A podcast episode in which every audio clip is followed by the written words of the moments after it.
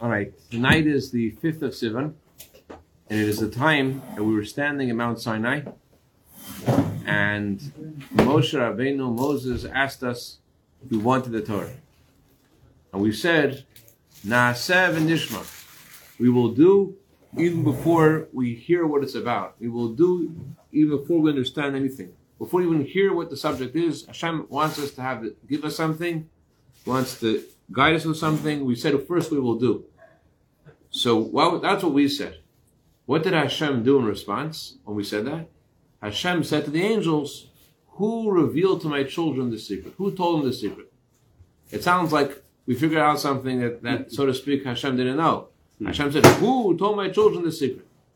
But the real meaning of the word who is like, you know, remember that comedy routine, who's on first, what's on second? I don't know who's on third. You know what I'm talking about? So who is, who is a name? Who is a description of Hashem? There is a way we describe Hashem as you, and when we that's referring to the way Hashem is um, his light is contracted in the world. And we talk about Hashem as who, that's the way Hashem is infinite and transcendent and beyond creation. So mi gil labone razem means who Hashem himself, Hashem in his essence, he is the one who revealed then, and every year at this time, he reveals in us this secret, this secret love we have for him, that we say na'aseh v'nishma. Today, tonight, we're supposed to think about those words, we're supposed to say these words that Rebbe says, and be conscious of of our, of our secret, of our inner secret. So we're going to go into this concept a little bit. Hopefully, go very deep. But before we do, I want to tell you an amazing story. There's a woman named Miriam Rhodes. Maybe, maybe some of you know her. She's uh, living in Bat Ayin in Israel. And in the 60s, she uh, made dramatic steps to try to find spirituality. Where do Jews go for spirituality, you know? India. So went to India, Tibet. Tibet, the, Not a bad, not a best place. not the best place. So that's what she knew about. She's in the 60s, flower child. She went to to India, but she didn't just go there for like a day or a week or a month. She was there for four years. There for four years, and she went to so many different kinds of monasteries and went to so many different kinds of monks and all kinds of crazy kinds of, of, of grueling religious experiences. And finally, one of her friends tells her, actually, her family called her and told her that her, their father um, is sick. She should come back to see their father. And when she came back to America, one of her friends had also looked at a spiritual experience, except that her friend didn't go to India. Her friend went to Crown Heights, and she joined the Chabad Women's Yeshiva. Tonight's Eliyahu's birthday. Second Kenny class Eliyahu's birthday. Year of bracha v'aslacha v'gashus rucha zenda bashi. Zrot avod Eliyahu. Only good news. Cheder b'ashavi v'nit. Only good news. So, so she, her friend tells her, listen, Passover, her family didn't keep Passover. Passover is a very big thing for the Jewish people. We're spending Passover with all in this women's yeshiva. It's really a lot of fun. A lot of girls who are very friendly. Come spend Passover with us. Okay, I'll come there just for the night of Passover. The night of Passover, the Rebbe would not just have his own Passover Seder, but he would go to um, all the different communal Seders that were in Crown Heights. He, he would go to the Russian Seder for the Russian immigrants. He went to the Persian Seder for the Persian immigrants. When the Persians came, you walk around, yeah. And he went to the women's yeshiva as well. It's like me. And he, when he went to the women's yeshiva, this girl, Miriam, saw her, saw him, and she saw, you know, the light in the Rebbe's face, and she heard the Rebbe speaking, and whatever the, whatever the Rebbe said, it went deep into her heart. And she decided she doesn't want to leave right away, and she decided she's going to stay three more days. Three more days turned into a week, and she ended up staying for a month, and she ended up deciding like she doesn't want to, she, likes this. But she was part of this woman's yeshiva. And as she's getting closer and closer to Judaism, one of her friends tells her, you know, they have a little, you know, I don't know, I don't know if it was by dinner or by lunch or by breakfast, but they had a discussion about her interest in Judaism. And one of her friends says, you know, in this lifetime, it's be very hard for you uh, to rectify all that you've done in the past. For four years of idol worship, it causes a huge black stain on your soul. And probably in order for you to rectify this, you'll have to come into many reincarnations. That's what a friend said. So, uh, another friend said, well, maybe there's a way, you know, through, through some kind of great uh, penitence, you know, for fasting. All different suggestions our friends were telling her. It's true story. I heard it from someone, I heard it from her. She sat down and wrote a letter to the Rebbe. She poured her whole heart out. She wrote many hours, writing her whole life story, the four years she spent in, the, in these in these monasteries, and where she is today. And she sought the Rebbe's counsel. Like, what, how should she come closer after she's been into these all these idol worship? What the Rebbe answered her, only a Rebbe can answer. What do you think the Rebbe answered her? There's basically two options to answer, right? Either you're going to say, move on, forget about the past, start over, or you're going to say, this is how you fix it, right? Those are two options you could possibly answer. So what's your answer? Not mine, but the Rebbe's answer was, I know the words Rebbe said, but the Rebbe's answer was like this. It says in the Talmud, if someone says, I tried and I was not successful, don't believe them. Someone said, I tried and I was success- I was try- I tried and I was successful, then believe them. So Rebbe said, for four years you're searching for God. You're searching for God for four years, and that's why you're successful. Hmm. In other words, it's not that you have to discount your past or that you've such a treacherous past. And It was part of your journey to looking for Hashem. That's what was going on in these four years. So therefore, for sure, you're going to find Hashem because you work so hard to try to find Him. That's what Rebbe said. So to understand that a little deeper, let's go into the story of the giving of the Torah, which we're going to celebrate tomorrow night.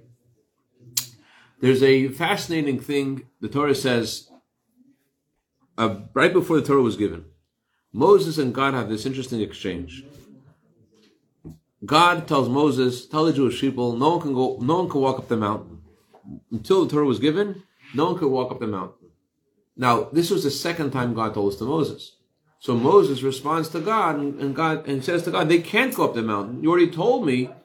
God tells him, go tell them they can't go up the mountain. And Moses says to God, God, they, you already told me that they can't go up the mountain. In other words, it's as if Moses is saying, it's a great idea to tell it to them, but you know what? You, remember yesterday? Hello, God. You remember? you told us to me yesterday. Well, I told it to them. Okay, so uh, so anything else you want to tell me? So what's Moses saying? I mean, God says to tell them, you tell them. What's Moses questioning? He didn't want to tell them again. I mean, wh- I mean, why God has to say it again is a different question. But what was Moses saying? That's a bigger question. What was Moses saying?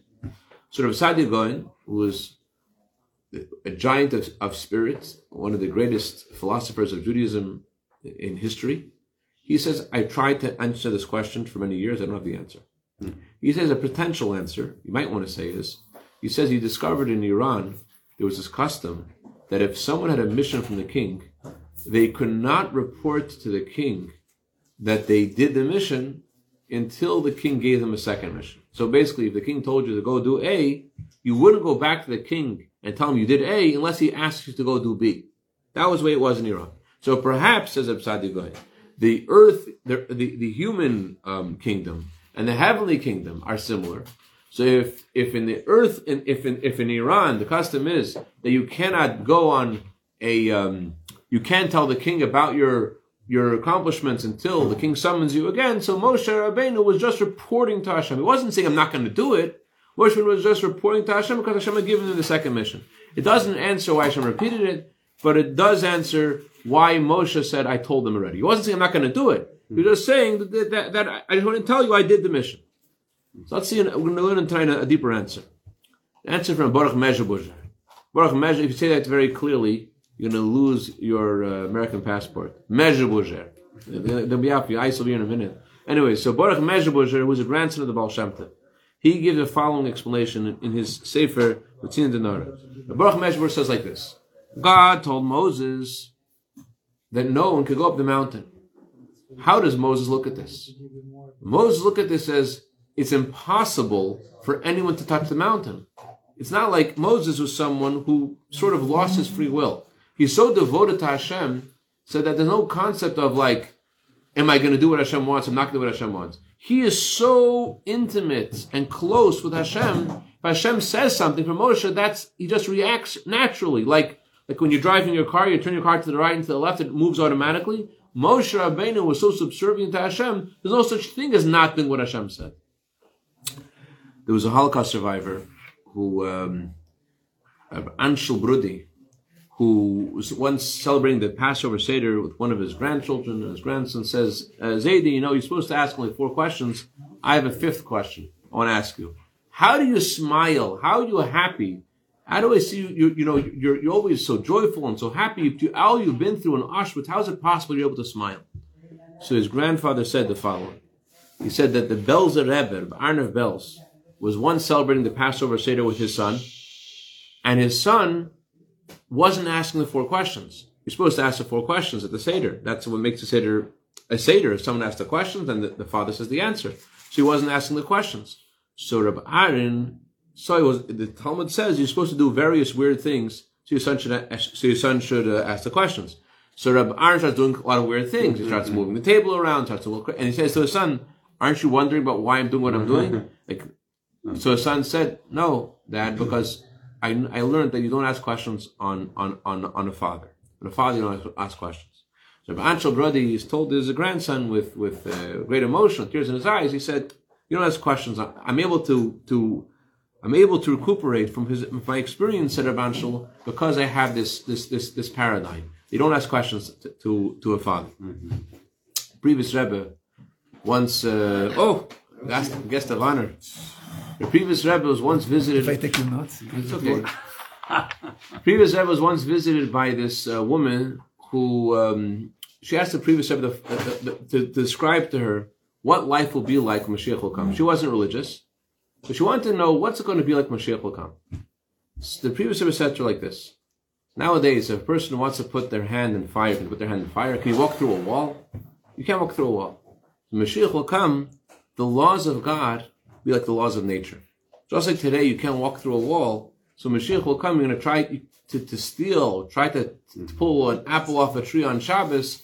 You won't be able to. Your hands won't be able to go there because the laws of nature will be the will be the laws of God. That, that's going to be our natural self, and that's what Moshe said to God. The people can't go up the mountain. You want me to tell them they, they shouldn't go up the mountain? They're not able to go up the mountain because you said don't go up the mountain. It was a, it was this family. I don't know if it's a true story or not. Probably not, but it's it's it's uh, it gives, it gives out a point. There was a family and discovered that they, that someone was who needed a place to stay, and they they offered that the person could stay in their their house. Someone told them, by the way, the person staying upstairs, he's a thief. So think of it's middle of the night. What are they going to do with this guy? He's, they have a thief in their house. What, what are they going to do? So one of the, one of the, the uh, brothers in the family says, "This is what we're going to do. We'll take away the negelvasser. Won't be able to get out of his bed, right? You, you get at night, you go to sleep. You're supposed to have you're supposed to have a pair of water so that you wash your hands before you go anywhere. So we'll just take away the negelvasser. You won't be able to go anywhere. So um, so that's the meaning you know, it's Eliyahu's birthday tonight. Yosef, you give him a brachas kohanim because he's today's his birthday. Birchat kohanim, mefarmoid. Give him a big bracha. Maybe after. Okay. So, so that's the meaning of Moses' statement. He said to God, "What are you talking about? Them going on the mountain? They can't. You said they can't go on the mountain." So what did God tell Moses? God told Moses, "Go down." Go down means that's not the purpose of why I made the world. I didn't make the world for for for angelic people that they should be angels. There are angels in heaven. I made the world in a way that there should be a human being in this world, that there's two roads to go on, and one road looks sweet and the other road looks sweet, and you have to choose which road to go on. And to decide yourself that you want to go on the road that is the way of Hashem, even though the other road also looks sweet, although also looks good. That's the reason I made the world. Therefore, he told Moshe, you, you, I, I, it's not, it, it, I know that you're looking at this and, and from, from a higher perspective. I said, don't go. They can't go. It's impossible. But really, that's not the intent of why I gave the Torah. Torah says that when God, as I mentioned before, God asked us if we want, asked us if we wanted the Torah, and we said we will do before we understand. But the Talmud also says that God took the mountain and held the mountain over our heads and said, "You have to accept the Torah." So the question is, if we were such, such a romantic, magnanimous spirit, that we're going to do whatever you say, Hashem, with all our hearts, why be so uh, dramatic, violent and violent? Not just dramatic, it's violent. like a gun to your head. Yeah, why put the gun to our heads? We, we, we, we said yes already. What, what, what's the deal? What's the, the violence? So the Maharal says the idea of the mountain. Says the Talmud uses the phrase the mountain was over our head like a barrel. What, what's the idea of a barrel? Maharal says the barrel's empty. Hashem showed us that through the miracles He did for us and the wonders we saw, leaving Egypt and splitting the Red Sea. He showed us the whole world's empty. He showed us the truth is with him. So we realized that the mountain, the mountain over our heads like a barrel means that we realize the emptiness of everything else.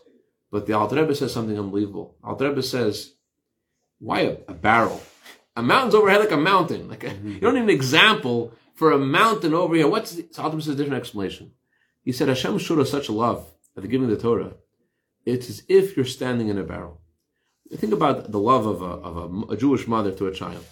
A real Jewish mother, the love that she gives to her child, it's such an incredible love that the child can't help but love his mother back. It's not possible not to love her back. Why? Because the love surrounds the child.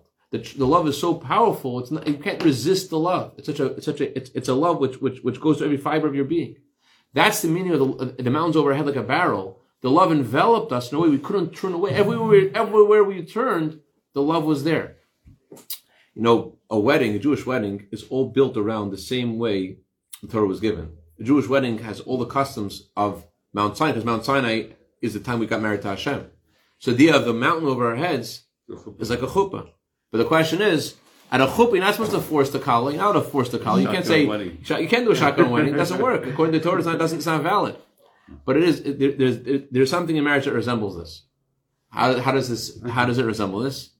There's two parts of a marriage. There's the time time of marriage when you're excited and you're and you're in love and you're in love and you want to for your spouse, and the times you don't want to. Mm-hmm. You have to push yourself. But why do you push yourself? You push yourself because you and your spouse are really one. You two halves of one soul. It's not that you're pushing yourself to do for someone else, but what binds together a husband and wife is not just love. Uh, if it was just love, so then the love goes away. So then, so then goes through someone else. But the connection of a husband and wife, the Torah says, is much deeper than just feelings. The connection of husband and wife is that two halves of one neshama. They're one entity, and that's the meaning of the mountain over our heads. Hashem wanted to imbue in us that our connection with Torah should be like the like the tablets. The tablets are engraved, not just engraved, but they were engraved from one side to another side. In other words, the letters one, yeah, the letters floated. Like for example, letter samach is like a circle. Letter the, is like, is like a square. So if you have a, a, a circle going all the way through a tablet, the, the, the middle part should fall down. Why didn't it fall down? God made a miracle that the that the the um, these letters should stand. What what's the purpose of it going all the way through it to necessitate a miracle that the letter should still be there? God wanted us to realize, give us the Torah. Not just He wanted us to realize. He by the giving of the Torah, He bec- He became one with us in such a way that there's nothing in us that's not godly. There's nothing in us that's not part of Him. There's nothing that's going on in our life that He engraved into us in the Torah through giving us the Torah. Every fiber of our being is one with with with Him, one with His words. I am the Lord your God took you out of Egypt, became us. Those words became etched, became engraved into us all the way through. Think about you go to a doctor. The doctor says, you know, you shouldn't eat French fries. Doctor says.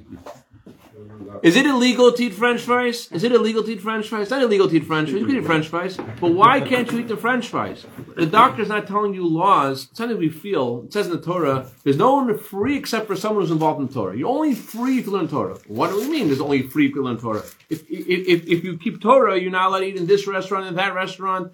It, what does mean you're free if you keep Torah? What it means is, it's like analogous to a doctor. The doctor says don't eat French fries. When you when you abstain from the French fries, right? You don't eat the French fries. You're just doing what's you. You're doing you. When you don't eat the French fries, you're doing you. If you eat the French fries, you're destroying you. A telephone. Don't do the telephone in, don't throw the telephone into a bathtub. Oh, is it illegal? Is it illegal? It, it just it just will make the telephone not work anymore. It's not it's not good for the telephone. It's not it's illegal. You could it's not against the law. It, the laws of the Torah. I'm talking. I'll tell you simply. don't get it. About I'll explain. The laws, the laws of the Torah are, are not just laws that we, that we must keep or will get consequences. These are, are what makes, these are mojo. This is what makes us who we are. This is, this, this is our essence. The laws of the Torah are our essence. It doesn't always feel that way. That's the idea of the God putting the mountain over our head. He wants to tell us it's part of you. You may not feel it's part of you all the time, but this is, this is who you are.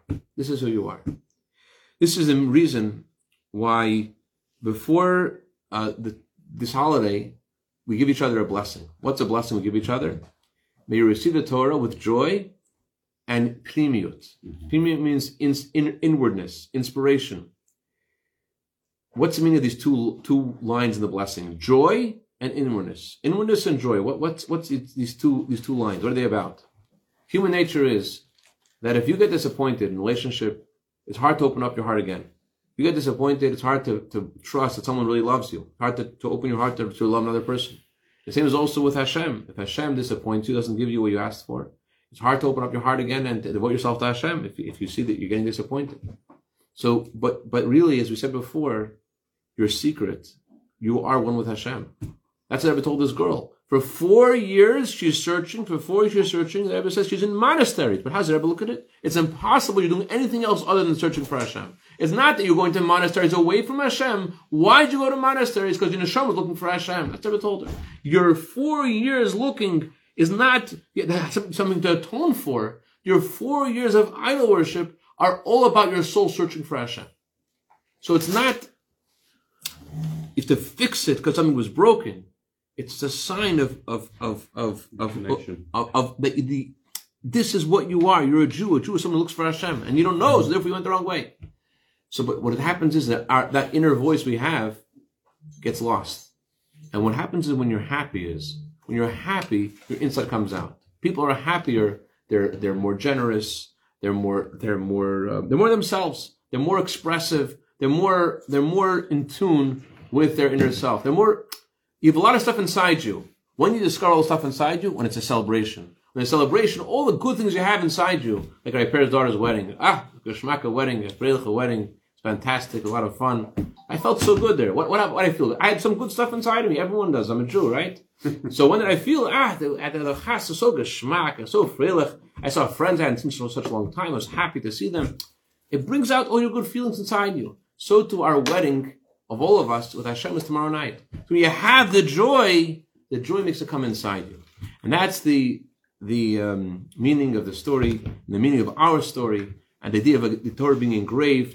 The idea of the Torah being engraved is that we are one with the Torah. That's our essence. Every fiber of being is Torah. And that's where we find our home. This is where our delight is. This is where our happiness is.